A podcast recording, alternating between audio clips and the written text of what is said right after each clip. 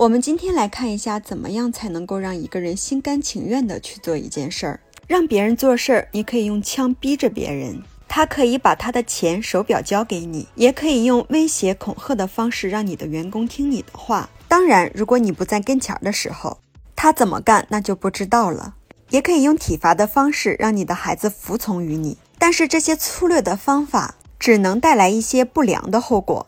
那么，真正让别人心甘情愿的去做一件事情的唯一办法，就是给予他想要的东西，不是你想要的，而是他想要的东西。记得表哥让侄女亲他，他就亲亲爸爸；后来再让亲亲，就吓得搁哪儿跑，因为有用胡子扎过侄女，这个体验不好。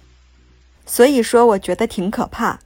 也就是说，想亲宝宝，这是爸爸要的，但是这并不是宝宝想要的，宝宝觉得挺没意思。同理，那要实现目标、实现目的要怎么办？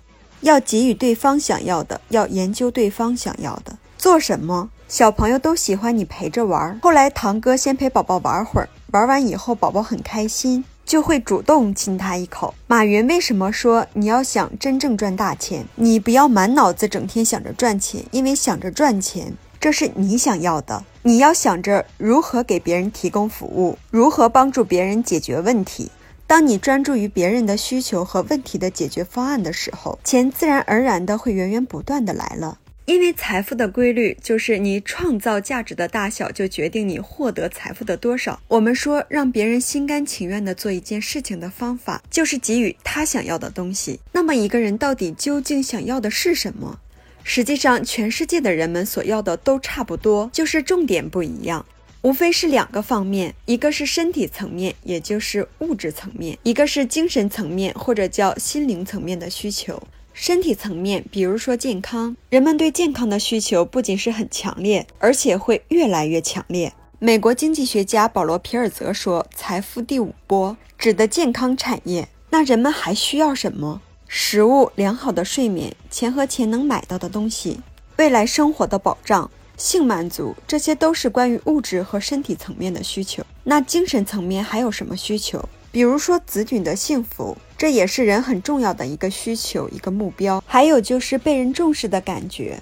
那这些需求里面最最重要的，对人们来说是什么？这种需求是根深蒂固的，它的渴望程度绝不亚于人对食物和睡眠的需求。弗洛伊德所说的渴望伟大，或者杜威所说的希望身具重要性。杜威说，人自身的本性是渴望身具重要性。林肯曾经写信提到过，说人人喜欢受人称赞。威廉·詹姆士也说过，人类本质里最殷切的需求是渴望被人肯定。他不用“希望”、不用“需要”或者“盼望”这个字眼，而是用“渴望”这个词。少数懂得满足人类这种欲望、这种渴望需求的人，就可以去领导他人。你说这种被认可、被尊重的感觉，难道比钱还重要吗？实际上，对于有些人来说，它不仅比食物、比钱更重要，甚至比生命更重要。想想那些革命先辈，他们可能只需要写一个投降书就可以荣华富贵了，但为什么宁愿牺牲自己的生命？因为对一些人来讲，否定了自己的理想，否定了自己的愿景，实际上就是对自己的否定，那是不能够被接受的。所以，希望具有重要性的这种感觉，也是人和动物最大的区别。我们书友会希望用十五年时间带动一亿人读书，改变思维，思考致富，和一千个家庭共同实现财务自由。快来加入我们吧！